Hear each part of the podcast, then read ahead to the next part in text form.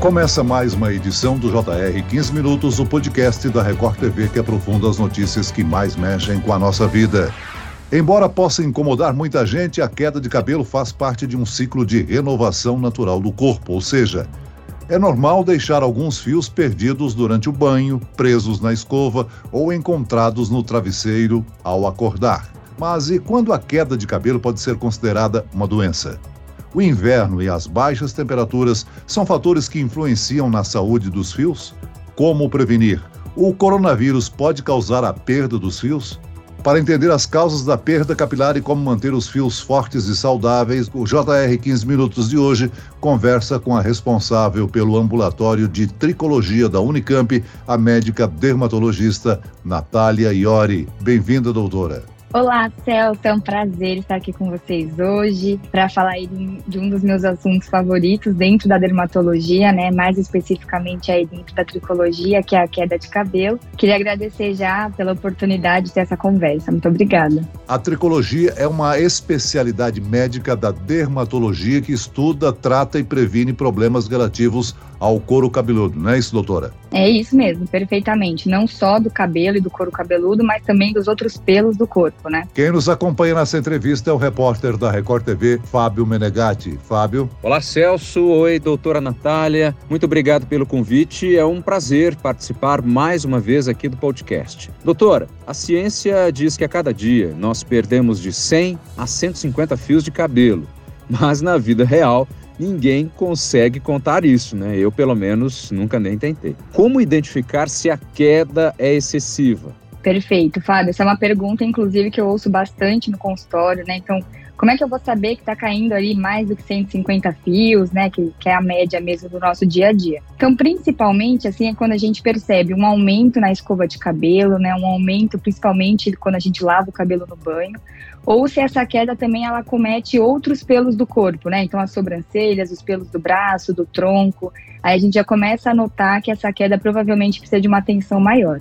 Agora, doutora, para identificar que a queda de cabelo é um indicativo de alguma doença, só com exames médicos? Ou seja, a pessoa precisa passar por consulta ou é possível perceber pela perda exagerada, hein? Pensando então em outras doenças, né, então que não seja especificamente do cabelo, é interessante com certeza passar em consulta médica, mas alguns sinais e sintomas assim, ela pode perceber em casa. Então, por exemplo, além da perda de cabelo, ela está tendo um aumento de peso, alguma alteração no sono, então a gente já consegue pensar em algum problema de tireoide, ou ela está tendo muito cansaço, né, ou alguma perda sanguínea pelo intestino, pela menstruação, pensando nas mulheres. Aí a gente já começa a pensar, então, alguma coisa, será que é um mioma? Qualquer uma anemia ferropriva, daí a gente já pensa em doenças mesmo. Agora, doutora Natália, nos casos de alopécia, quais são as possíveis causas do distúrbio? Existe uma condição mais grave? A alopécia em si, ele é um termo genérico, né? Vamos dizer assim. Então, tem diversos tipos de alopécias, né? Tem a alopécia areata, pensando numa doença autoimune, então que o próprio corpo do paciente ataca ali os folículos e fazem com que eles sejam liberados, né? Eles caiam. Existe a alopecia, por exemplo, de tração, então, quando o paciente faz muita trança no cabelo ou usa o cabelo muito preso, os pelos acabam se perdendo ali, né, pela tração mesmo. A alopecia androgenética, que é a, a famosa calvície, né? Aí já é uma, não é exatamente uma doença, não gosto de chamar calvície de doença, é mais uma condição, mas que teria, assim, não exatamente a perda de cabelos, mas seria mais um afinamento progressivo até que haja a perda, né? Por fim, haja a perda. Mas, assim, quando a gente pensa em alopecia, sim, existem diversos tipos, algumas precisam de tratamento medicamentoso e outras, assim, se o paciente não se incomodar, não precisaria exatamente de um tratamento. Algumas pessoas pensam que a calvície é uma exclusividade dos homens, ok. Mas o caso da Jada Pinkett Smith, a esposa do ator Will Smith, gerou uma confusão tremenda na entrega do Oscar e chamou atenção para o problema entre as mulheres. Há alguma diferença na alopécia que atinge os homens e aquela que afeta também as mulheres? Ah, com certeza, sim, né? Primeiro que a gente, a gente não sabe exatamente que tipo de alopecia que acometeu a Geida ali, né? Mas assim, pensando no sentido, vamos conversar de calvície, né? A calvície feminina e a masculina, que as duas são androgenéticas. Enquanto no homem a gente pensa numa alteração hormonal, mesmo não só alteração, né, mas uma ação mesmo dos hormônios masculinos, Na mulher, ela tem às vezes um componente mais genético, alguma coisa nesse sentido, ainda que o tratamento seja muito semelhante. Mas existem alguns tratamentos que a gente usa na mulher, por exemplo, anticoncepcional oral, a espironolactona, que a gente não usa nos homens. Então é diferente sim, e inclusive a forma como acontece essa perda de cabelo é muito diferente. Então, nos homens, a gente vê a entrada dos cabelos, a gente vê o acometimento de coroa, né? E na mulher é um, é um quadro que a gente fala que é mais difuso, então ela começa a ver um alargamento da linha de divisão dos cabelos, ela começa a ver que o couro cabeludo está ficando é, ele por todo, assim, principalmente o topo da cabeça mais visível, então até a forma como acomete é diferente. Agora, doutora, para as pessoas diagnosticadas com alopécia, existem maneiras de minimizar a perda dos fios ou até reverter a situação? A forma de tratar a condição pode variar? Com certeza, varia muito. Então, pensando nas alopécias, né? Se a pessoa, por exemplo, ela tem uma alopecia androgenética, um homem, por exemplo, a gente acaba usando, por exemplo, a medicação que é o minoxidil, que é a primeira linha. A gente pode fazer algum bloqueio hormonal com finasterida, dutasterida, mas se a gente já pensa, por exemplo, numa alopecia frontal fibrosante, que é um tipo de condição em que a testa do paciente vai aumentando mesmo ao longo dos anos, né, por um acometimento dessa linha mais frontal dos cabelos, a gente já usa outras medicações, então é, muda muito, assim. Inclusive, uma mesma doença em pacientes diferentes, de acordo com as outras doenças que ele tem, com as outras medicações que ele tem, a gente também altera o tratamento. Então, é bem diferente, é bem individualizado para cada caso. Agora, doutor, além das causas que falamos aqui, a queda de cabelo pode ser originada por agentes externos como o tabagismo, o alcoolismo. O estresse e a ansiedade podem colaborar com a perda dos fios? E nesses casos, basta parar de fumar ou beber álcool para resolver o problema? Ó, oh, sim, outras causas, né, aí que podem acometer sem ser alopecia, né? Então, por exemplo, até durante a pandemia, a própria infecção pelo coronavírus, ela gera uma inflamação tão grande no corpo, como foi bem falado nesses últimos anos, mas que depois de um mês e meio, três meses, o corpo acaba liberando os fios que já, já iriam cair mesmo, mas ele acaba liberando precocemente, que a gente chama de eflúvio telógeno, ou o próprio estresse, né, que pela pandemia, seja ficar em casa com os filhos pequenos, seja porque algum parente ficou doente e tudo mais, é, gera esse aumento do cortisol, também aumento de, de queda dos cabelos. Então, sim, se a pessoa faz uso de alguma substância que gera queda, não só tabagismo, né, mas às vezes outras drogas ou outras medicações mesmo que geram tabagismo, se a gente retira a causa dessa queda, ela tende a melhorar bastante, com certeza. Essa queda provocada pela Covid-19, ela tende a ser contínua ou ela tem um determinado prazo de validade, por assim dizer?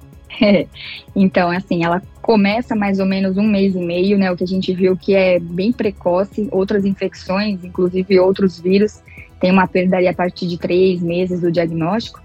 Já pelo coronavírus, um mês e meio. E assim, ela tem um prazo de validade, não é uma sequela, né? Não é uma queda sequelar com cicatriz, não. Então, a partir de uns quatro a seis meses, assim, ela tende a parar sozinha, que a gente brinca até que independente do médico, o paciente vai melhorar, com certeza.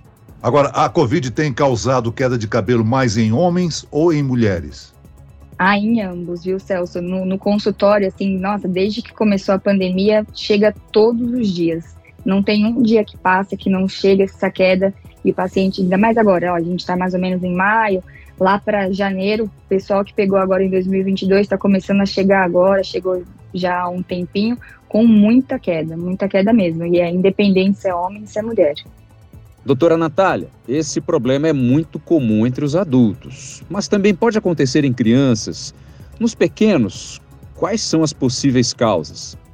Nas crianças, pelo menos o que mais chega no consultório de um dermatologista, além de um eflúvio telógeno por estresse, então a separação dos pais, algum bullying na escola, acontece nas crianças.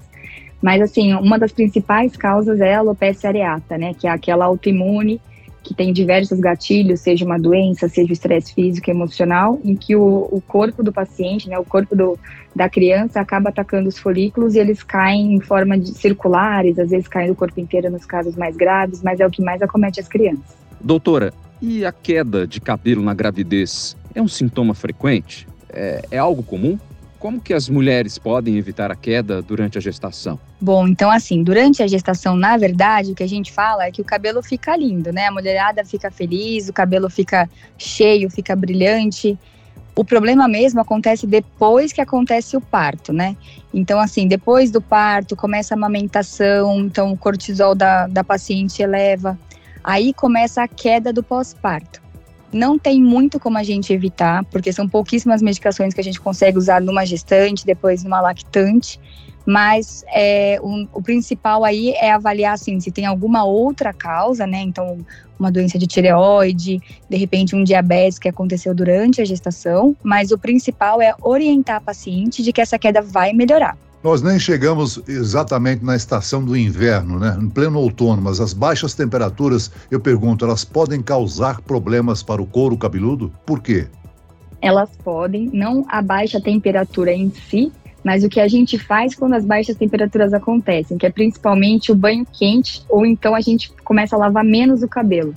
Então, tanto a temperatura quente da água quanto lavar menos os cabelos pode causar um quadro ou exacerbar um quadro já existente que chama dermatite seborreica, que é a caspa, né, popularmente que a gente chama de caspa. Um couro cabeludo, então, que está descamando, que está mais inflamadinho, que está mais oleoso, pode gerar um aumento da queda de cabelo, sim.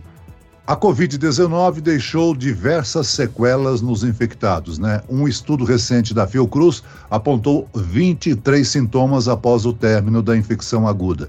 Então, a queda capilar é um dos problemas dessa chamada Covid longa, né? Com certeza. Nossa, é o que mais tem chegado no consultório. E os pacientes ficam muito preocupados porque alguns têm uma queda de cabelo tão grande, Celso, que chega a cometer inclusive os pelos do corpo. Perde cílios, perde sobrancelhas, é um efluvio telógeno crônico, então ele passa de seis meses de queda e ainda por cima grave, né, acometendo outras áreas do corpo. Ô, doutora, uma outra questão interessante para abordar aqui é, claro, a aceitação, o que pode ser um problema. Hoje em dia se fala muito em diversidade. As pessoas com queda de cabelo muitas vezes perdem a identidade e fazem o possível para esconder o problema ou disfarçar a condição. Nós precisamos aprender a lidar melhor com isso, né? Não, com certeza. A queda de cabelo ela impacta diretamente na autoestima, né, na qualidade de vida da, da pessoa. E assim, se além disso ela tiver ainda uma má aceitação das pessoas ao redor, isso vai piorar ainda mais o quadro. E o que a gente sempre fala no consultório é que a autoestima está diretamente relacionada com a nossa saúde, porque a saúde mental ela acaba guiando as outras esferas da nossa vida. Uma pessoa que não está ali com uma saúde mental bacana, né, equilibrada, ela acaba comendo mal, ela acaba dormindo mal, ela pode abandonar o tratamento de outras doenças. Então, com certeza, a aceitação dela e da sociedade em relação ao problema que ela possa ter ali no cabelo. Agora, para concluir o nosso bate-papo aqui, doutora, vamos alertar o nosso ouvinte, né? Há riscos no uso de remédios naturais e tratamentos caseiros. Eles podem agravar o problema, não? Com certeza, principalmente não só agravar, Celso, mas ele, ele pode postergar o diagnóstico. Então, uma pessoa que ela já tem um quadro que deveria ser tratado o mais rápido possível para evitar uma progressão irreversível, vamos dizer assim, ela ficou ali em casa usando alguma coisa que ela viu na internet, algum shampoo específico que ela acabou vendo e comprou por conta, e ela deixa de ir no dermatologista. E quando ela chega, ela fala: Ah, eu comecei a tratar faz tanto tempo, e assim, já passou, né? Às vezes a gente olha do, no, durante o exame físico e já vê que já tem muita cicatriz, então provavelmente os fios que estavam ali já não vão crescer mais. Então, com certeza, buscar ajuda antes de tentar qualquer coisa em casa. Doutora Natália, e nos pacientes que têm alopécia e resolveram não tratar, somente aceitaram a condição? Isso é possível? Ou não tratar cedo pode inviabilizar em um desejo futuro um possível tratamento para a retomada do cabelo? É possível não tratar, assim, quando a gente fala alopecia, né? Então depende da alopecia que a gente está tratando. Mas pensando, por exemplo, numa calvície, o paciente não é obrigado a tratar de forma alguma, ele pode é, lidar com isso a vida toda, né? Não existe nenhum prejuízo para a saúde física dele, a perda de cabelo. E se mais para frente ele quiser começar a tratar, é lógico que ele vai acabar tendo menos folículos viáveis, vamos dizer assim. Então, alguns já fibrosaram, né? Já houve ali a atrofia, vamos dizer assim. Mas existe o transplante, ele pode começar um tratamento mesmo medicamentoso dali uns anos e a gente consegue ainda ter algum sucesso. Não é o mesmo sucesso de quando a gente começa a ver algum sinal, uma entrada, um surgimento de uma rarefação ali dos fiozinhos da área da coroa, mas é, o transplante nesse sentido, assim, quando a área doadora, né, que é a parte de trás da cabeça, ela mostra ali uma boa densidade de fios, tudo, a gente consegue fazer esse tratamento mais para o futuro, sim. E se ele não quiser, não tem problema algum. Muito bem. Nós chegamos ao fim desta edição do 15 Minutos. Eu agradeço a participação da médica responsável pelo ambulatório de tricologia da Unicamp, doutora Natália Iori. Muito obrigado, doutora. Obrigada, Celso, pelo convite. Foi um prazer conversar com você. O que precisarem, podem contar comigo, viu? Um abraço. E agradeço a presença do repórter da Record TV, Fábio Menegatti. Eu que agradeço, Celso, doutora Natália. Foi um prazer participar aqui com vocês. E até a próxima. Valeu! Esse podcast contou com a produção de David Bezerra e das estagiárias Larissa Silva e Kátia Brazão. Sonoplastia de Marcos Vinícius. Coordenação de conteúdo Camila Moraes, Edivaldo Nunes e Deni Almeida. Direção editorial Tiago Contreira. Vice-presidente de jornalismo Antônio Guerreiro. E eu, Celso Freitas, te aguardo no próximo episódio. Até amanhã.